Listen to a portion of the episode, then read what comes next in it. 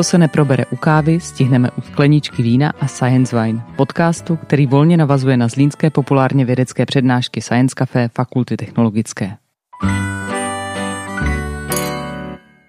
Milí přátelé, dnešní díl Science Wine není výjimečný jenom tím, že ho můžete poprvé slyšet na štědrý den, ale taktéž tím, jak ho začneme. Začneme ho citátem z Evangelia podle Matouše.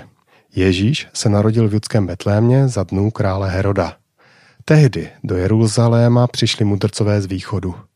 Kde je ten narozený židovský král? Ptali se. Spatřili jsme na východě jeho hvězdu a přišli jsme se mu poklonit. Pokud tento citát slyší zvídavý fyzik, daleko nejvíce ho nejspíš zaujme poslední věta, kde se mluví o hvězdném úkazu. Takového zvídavého fyzika jsme si dneska s Ivou pozvali do studia a tím zvídavým fyzikem je Petr Ponížil, profesor z Ústavu fyziky a materiálového inženýrství Univerzity Tomáše Bati ve Zlíně, Fakulty technologické. Petra Ponížila znám dostatečně dlouho na to, aby ho mohl představit. Vnímám ho jako vynikajícího odborníka nejenom na fyziku, ale taktéž na matematiku a statistiku a skvělého spolupracovníka, zejména v případě, že potřebujete někdy statisticky dokázat, že nějaký jev existuje nebo neexistuje. Petře, dobrý den. Dobrý den. Jevi, dobrý ahoj. den, ahoj. Zastavím se hnedka u první věci, která každého napadne. Když jsme v dnešních dnech chodili kolem Betlému, tak jsme si jistě všimli, že pomyslná hvězda, o které se mluví v Evangeliu, je zobrazována v podstatě jako kometa. E, znamená to, že pro tebe je problém vyřešený a tedy to, co se zjevilo na obloze v té době, kdy se narodil Ježíš Kristus, byla kometa? My jsme zvyklí na kometu, vlastně vždycky e, vidíme jesličky, nad ní je nějaká kometa jako betlemská hvězda, ale ten symbol komety je s e, Vánoci spojen až řekněme v posledních století. Poprvé se kometa objevila jako symbol narození Krista na začátku 14. století kdy italský malíř Giotto maloval kapli v Padově a na fresce tam zaznamenal Halleywovu kometu, kterou několik let předtím měl možnost pozorovat. Takže od té doby teprve se e, zaznamenává nebo se zmiňuje v souvislosti s betlémskou hvězdou e, kometa. Jak to teda bylo předtím? No, e, předtím se častěji znázorňovala hvězda, že prostě na tom, mm-hmm. to, co se, to, co se píše v té Bibli, to znamená, objevila se na obloze hvězda, oni tam taky v Bibli nepíšou, že se nepíšou. objevila kometa. Takže znázorňovalo se to jako, jako nějaká hvězda. Eh, pojďme se tedy soustředit na to. Mohla to být kometa, protože si dokáže představit, že eh, oběhy jednotlivých vesmírných těles už v dnešní době dokážeme docela pěkně spočítat a bylo by tedy zajímavé si říci, jestli v té době, podle našeho kalendáře, opravdu takovýhle eh, vesmírný úkaz bylo možné pozorovat. Toto nedokážeme jednoznačně říct, protože těch komet, jejichž návraty dokážeme spočítat, a které se udály v té historické době, tak není mnoho a existují komety, které, kterým se říká, že jsou neperiodické, to znamená, že ona se objeví a vrátí se třeba za 100 tisíc let nebo nikdy. A takové komety my nedokážeme spočítat, jestli nějaká taková existovala. To, tu takovou kometu musel někdo pozorovat. Takže to je, my nedokážeme říct, jestli v té době letěla nějaká kometa, a pak proti tomu mluví to, že už od starověku vlastně komety jsou spojeny s nějakou nepříjemnou událostí. Jo? Kometa slibovala nějakou válku, mor nebo hlad nebo něco takového a spojit to s jednoznačně pozitivní událostí, aspoň pro křesťany, jako je příchod Mesiáše, je zvláštní. Jak je to s tou Halejovou kometou? No, eh, Halleyova kometa to je jedna z těch, eh, jejíž návraty dokážeme spočítat daleko do minulosti. Eh, pozorovali Číňané už někdy, myslím, čtyři století před naším letopočtem a ona kolem přelomu našeho letopočtu opravdu se objevila na obloze, ale bylo to v roce 12 před Kristem nebo před začátkem našeho letopočtu. Takže jsme časově dost mimo, ale na druhé straně v záznamech je, že se pět let před naším letopočtem objevila kometa, která 70 dní vydržela na obloze, nehýbala se, takže mohla by to být, eh, mohl by to být vzor té betlemské hvězdy. Zastavíme-li se u toho jako u, eh, řekněme, jevu na obloze, já si tu velkou kometu pamatuji, protože v roce 1986 jsem už byl 11 let na, na světě a přece jenom mě zaujalo to, že kometa v zásadě neletí, že je to v ten okamžik, kdy se objeví, tak je to v podstatě nějaký stacionární jev, který vychází a zachází s hvězdami. Co to tedy znamená? Jak se objeví? Jak přiletí? Komety se většinu svého života vyskytují ve velké vzdálenosti od Slunce. Až za dráhou Pluta je, říká se tomu Oortův oblak komet, a tam se nachází ta ledová jádra a občas nějakým vzájemným působením se některé z těch jeden neudrží v té vzdálenosti a začne vlastně padat ke slunci. A v okamžiku, kdy se přiblíží ke slunci, tak slunce ho zahřeje a, a z povrchu té komety se odpařují vodní páry, plyny a to dělá tu kometu jasnou, protože jinak je to kámen o průměru několika málo kilometrů, který by nebylo vidět. A my vlastně to, co vidíme, je ten plynný obal, který vznikne vlastně vlivem toho slunečního záření a potom ten ohon, to je vlastně, to jsou stále ty plyny, které z té komety unikly, ale tentokrát e, vlastně na ten ohon nebo na ty molekuly plynu v tom ohonu působí tlak slunečního záření, takže on vždycky směřuje směrem od slunce. Mm-hmm. A pohybuje se teda ona nějak po té obloze během té doby, kdy se vyskytuje? Ano, ona e, vlastně letí, ona letí kolem toho slunce, takže ona se pohybuje, ale je to podobné, jak když třeba máme, já nevím, měsíc nebo planety, když se na kometu nebo když se třeba na Jupitera budeme dívat každý den a zaznamenávat jeho polohu mezi hvězdami, tak si všimneme, že on se hmm. pohybuje. Ale v průběhu jedné noci Eh, on vlastně mezi těmi hvězdami se moc, moc nepohne. Petře, potvrzuješ moji zkušenost s tebou, právě jsem vyvrátil, že by to tedy mohla Tvoji být kometa. té letící. která by souvisela... jak takhle putuje zleva doprava po té obloze a ono to tak úplně nebude. Toho už jsem si všiml v tom roce, roce 1986, ale Petr teď vyvrátil, že by to teda jako mohla být kometa v tom, eh, při tom, když se narodil Ježíš Kristus.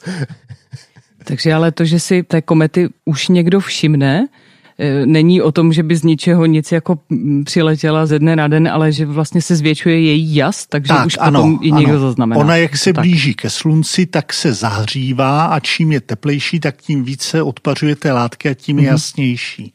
Takže astronomové většinou si těch komet všimnou, protože se dívají silnými dalekohledy někde mezi drahu Jupitera a Saturna. Mm-hmm. A a předpovídají, hádají, jak ta kometa bude jasná podle toho, jak se přiblíží ke slunci a v jaké poloze bude vzhledem k Zemi, jestli bude blízko nebo daleko. A ta kometa začne být jasná, až když je, řekněme, na dráze nebo stejně daleko od slunce, jako je Země, nebo blíž. Protože pak ta teplota na tom povrchu stoupne natolik, že se začne ta látka z povrchu odpařovat. Nakonec u té Halleyovy komety se říká, že ona při každém návratu z toho svého povrchu ztratí zhruba metr e, materiálu. No, Takže i, tahle, e, i, i tento úkaz nám postupně zmizí. Ano, eh, ona bude se vracet a bude stále slabší, protože bude tam stále méně těch plynů, které se mohou odpařovat a, a nakonec to skončí tak, že Eh, tam bude obíhat to kamenné jádro, to, z čeho se už nemůže nic odpařit. A eh, ještě je zajímavé, že eh, ty komety se občas rozpadnou a my potom sledujeme meteory, což jsou vlastně nějaké ty částice, které se uvolnily z té komety, když se potkají s dráhou, s dráhou země a vletí do atmosféry. Mm-hmm. Mm-hmm. Tak, kometu jsme vyloučili. A mám-li... No tak při... počkej, úplně nevyloučili. Téměř.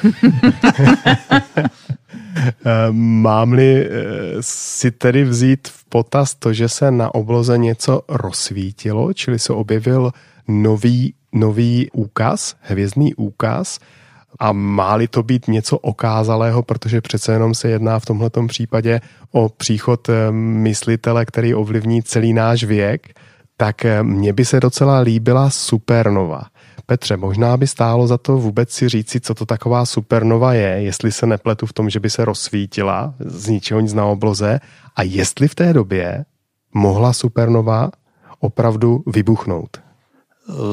Supernova by to být mohla a podle toho, jak říkají, že na obloze se objevila hvězda, tak to odpovídá právě výbuchu supernovy, protože supernova je hvězda, která existuje a ona, když stárne, tak v okamžiku, kdy dojde to e, palivo, ten vodík, který přeměňuje na helium a na těžší prvky, tak ona se gravitačně zhroutí a přitom se uvolní obrovská energie jas té hvězdy při tom výbuchu se může rovnat jasu celé galaxie. A v galaxii je 300 miliard hvězd. Jo, to znamená, ten jas stoupne obrovským způsobem. A to znamená, že když ta supernova je někde v naší sluneční soustavě nepříliš daleko od nás, my vlastně na obloze vidíme, že tam se objevila nová hvězda, ale to není, že tam vznikla. Ona tam byla, ale byla strašně slabá že třeba nebyla vidět ani v těch silných dalekohledech. A teprve při tom výbuchu ona zjasní natolik, že my ji tam můžeme sledovat. Ale samozřejmě ta energie ji nevydrží na dost dlouho, to znamená, že to je úkaz, který trvá několik třeba týdnů. Mně by se tak ještě líbilo, kdyby se vlastně na obloze objevilo něco jako nové slunce. Může to mít až tento rozměr, čili může se noc rozsvítit v den? Eh, mohlo by se něco takového stát, třeba když se díváte na Oriona, teď máme zimu, tak v Orionu je vidět eh, červený veleobr Betelgauze. Jo, když se podíváte na Oriona, tak tam uvidíte jednu hvězdu, si všimněte, že je červená. To je červený obr a on je právě na konci svého života. A čeká se, že v dohledné době, tou dohlednou dobou myslíme několik málo milionů let, Jistě. tak se čeká, že, ale když uvážíme, že ta hvězda existuje několik miliard let, tak opravdu je, je uh, už ta hvězda na konci života. To ano, ale, ale je dobré těšit, si říct, že, že se toho dožiju. No, chtěla, chtěla jsem ti říct, nečekej. nečekej. Ne, mus, museli bychom ho dlouho vydržet, i když uh, jasné Betelgeuse se uh, v poslední době mění a astronomové diskutují o tom, co se tam děje, že to může být jev, který je na spadnutí. No a my, protože tu hvězdu vidíme hodně jasnou i dneska, Jo, když je to ještě hvězda, tak v okamžiku, kdy vybuchne, tak to, tak to opravdu bude jedinečná podívaná. Ale, ale my nevíme, Ona, ono to může být e, za týden, může to být příští rok. To by znamenalo, že ona vlastně vybuchla už dávno, protože ona je nějakou jako stovky nebo tisíc let světelných daleko ale e, může se to stát taky za milion let, za deset milionů jo, let. Takže no. když, si pod, když si počkám pár milionů let možná, tak se může stát to, že se rozsvítí noční obloha. Že, jak Petr krásně řekl, ta událost je na spadnutí, takže... Dobře. A vyskytovala se nějaká supernova?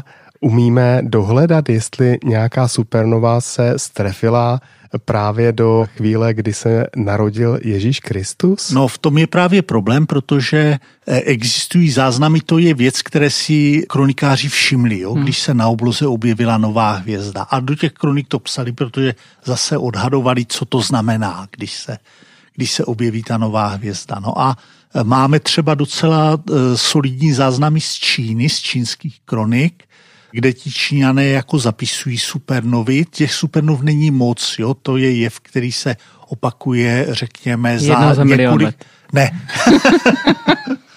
ne, to je jev, který se opakuje jednou za třeba několik málo století. No tak. Po, po, poslední pořádné supernovy e, vlastně se objevily dvě relativně nedávno a jedna byla, myslím, 1580, tu pozoroval Tadeáš Hájek z Hájku a druhá byla potom 1604, tu pozoroval Kepler. Jo, takže vlastně je, já nevím, půl tisíciletí nic, a pak se hmm. objevily dvě, to, to jsou náhodné jevy. My nedokážeme předpovědět, kdy se něco takového stane. No a na druhou stranu, když jsi říkal, že, že ten jas trvá několik týdnů, tak to už je asi docela jako dost dlouhá doba na to, aby si toho, řekněme, že mudrcové z východu všimli a a si, aby to se dělo s tou událostí. Ano, bylo by to pěkné vysvětlení betlémské hvězdy. Problém je, že v kronikách nic takového není. A ono by si toho asi někdo všiml. Mm-hmm. Jo, když si toho všimli ti mudrcové. No a tak ještě otázka, jestli jedna věc je si všimnout, druhá věc je to zapsat. Ano, ano, samozřejmě, no. No dobře, skoro to vypadá, že jsme přišli o kometu, supernovu. No, tak co tam máš dál? Další tady mám jev, který dneska můžeme pozorovat na obloze, který v podstatě byl tím jevem, tak od čeho dostal název, čili tím nejsilněji proponován byl 21. prosince letošního roku a to je konjunkce planet. Konkrétně v tomhletom případě, to znamená toho 21. prosince, to byl Jupiter a Saturn. Petře, asi zase bylo by dobré říci, co je to konjunkce a jestli je to teda tak významný eh, nebeský úkaz, který může být zaměněn za právě tu betlémskou nebo stotožněn s betlémskou hvězdou. Eh, konjunkce bývá často spojována s betlémskou hvězdou. Vlastně první, koho to napadlo, že by, že by mohla betlémská hvězda souviset s konjunkcí, byl Johannes Kepler, který na začátku 17. století, vlastně v Rudolfínské Praze, šel prý z hradu a všiml si konjunkce Jupitera se Saturnem. Eh, on samozřejmě to viděl určitě i předtím, ale tenkrát ho napadlo, jestli se něco takového nemohlo stát kolem přelomu letopočtu.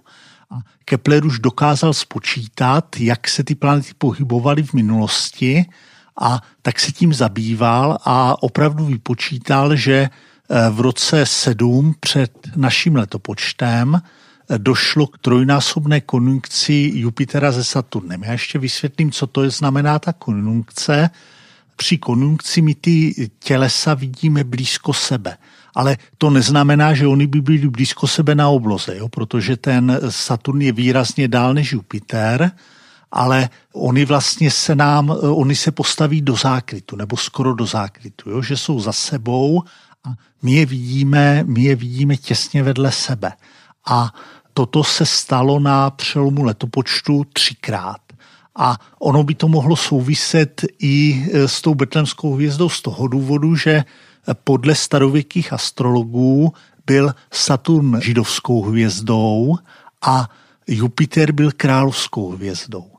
Takže když se e, máme královská hvězda se potká se židovskou hvězdou, tak nám to může implikovat, že to nějak souvisí se židovským králem, jo? že se objeví ten židovský král, takže to existuje i nějaké astrologické vysvětlení, ale nevíme. E, na druhé straně jak, určitě... si to mám, jak si to mám představit? Jako, co, co, by, co uvidím, když, e, když budu pozorovat konjunkci planet? Ano. Vidím nějaký jasnější bod nebo... Ne. Eh, když se podíváme na oblohu, tak eh, Jupiter a Saturn to jsou eh, jedny z nejjasnějších těles, které tam vidíme. Že jasnější než Jupiter a Saturn je jenom Slunce, Měsíc a Venuše. Takže mm-hmm. to je vlastně čtvrté a páté nejjasnější těleso na obloze, Jupiter a Saturn. A když se podíváte těsně po setmění nebo při soumraku nad jeho západní obzor, tak teď tam tu konjunkci uvidíte. Uvidíte tam dvě hvězdy, které jsou blízko sebe. Mm-hmm. Jo, takže ta konjunkce mi vlastně, když jsme pozorovali Jupitera a Saturna, v průběhu té, on, on, oni byli vidět třeba, řekněme, od prázdnin, tak jsme mohli sledovat, jak oni se na té obloze k sobě blíží. Toho 21. byli nejblíž a teď se zase vzdalují.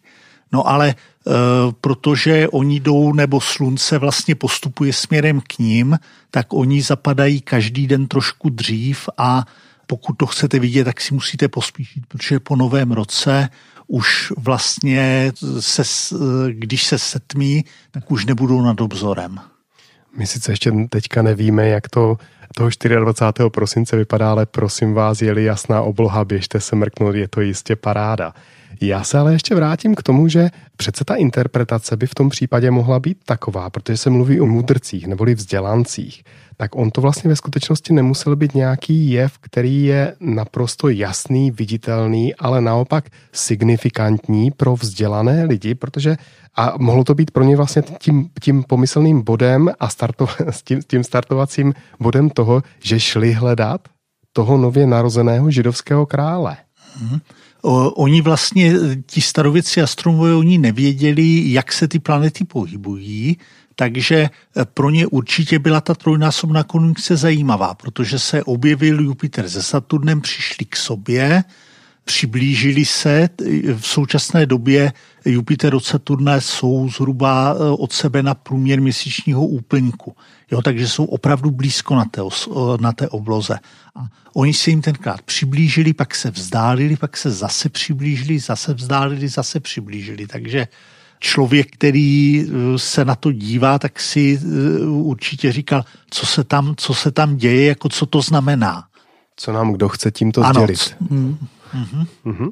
Nicméně, Pamatuji se, když nám ukazoval, a Iva určitě taky, obrázky, protože dneska už umíme krásně simulovat ty konjunkce velkých planet, a jak to vlastně vypadalo z toho pozorovacího místa, kde se tedy narodil Ježíš, Ježíš Kristus, nebo e, vlastně z té oblasti, jak vlastně vypadala vesmírná obloha.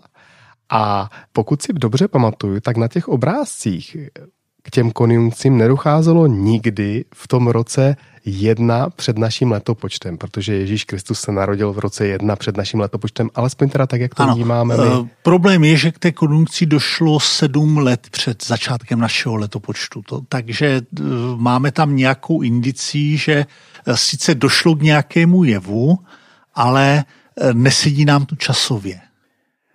Což je zajímavé. No, teď zní otázka, jak, jak moc jsme v tom přesní. Přece jenom se bavíme o horizontu dvou tisíc let, jestli, jestli jako je to takový rozdíl. No my se skoro tváříme, Máme že tak to... přesné kalendáře. My se tváříme, že to takhle přesně víme, protože od toho vlastně počítáme eh, začátek našeho věku. Ale otázka je to zcela, zcela v pořádku a asi je taky v pořádku se podívat na ten historický kontext, který je teda s narozením Ježíše Krista eh, často zmiňován. A sice eh, každý si vybaví tu morbidní scénu Eh, která se točí, alespoň teda podle popsané, eh, popsaného... Teď se úplně bojím, co řekneš. no, že prostě přišel nějaký Herodes vel, veliký a řekl, eh, než tohle to riskovat, tak raději obětují všechny, všechny novorozeňata. Ano. Aby to mohl udělat, muselo to být za jeho života. Víme něco o životě narození a smrti Eh, Heroda Velikého? Ano, on byl jedním z nejvýznamnějších židovských panovníků, vlastně zednářků, ke které si židé do hmm. dneška chodí stěžovat, tak to je pozůstatek toho chrámu, který on postavil a který potom při tom židovském povstání římané spálili. A problém je, že Herodes Veliký umřel pravděpodobně čtyři roky před narozením Krista. Takže mm-hmm. buď se někde je chyba. Ně, někde je chyba a uh, máme další indicí, že se to asi stalo dřív. A zase to vypadá, že Ježíš teda je starší, než my si myslíme. E, což už se ale opravdu dostáváme k tomu, o čem mluví Iva. E, ten kalendář, který my v dnešní době používáme, je kalendář, eh, který jsme asi v tom roce, kdy se narodil Ježíš Kristus, ještě nepoužívali. Ta. Eh, mohly vzniknout nějaké chyby právě tady tímhletím vlastně přepočtem?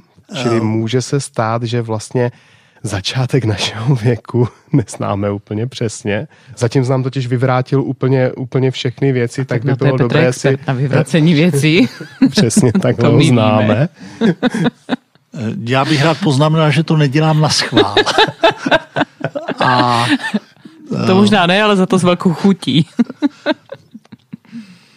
Eh, se začátkem našeho letopočtu je problém, protože ono vlastně ti první křesťané oni čekali, že konec světa bude, jakože oni se ho dočkají. Jo? To oni nepředpokládali, že ten Ježíš s tím nechá mm-hmm. jako, já nevím, 2000 let nebo možná, možná víc času ještě eh, na čas a on, oni čekali, že k tomu dojde ještě za jejich životů a z toho důvodu je vlastně kalendář ani tolik netrápil a On se, ten náš letopočet používá až e, mnohem později, protože v té době se, e, byla to vlastně římská éra, takže oni římané měřili čas od založení města, od založení Říma a potom e, někdy ve čtvrtém století vládl Dioklecián, to bylo poslední velké pronásledování křesťanů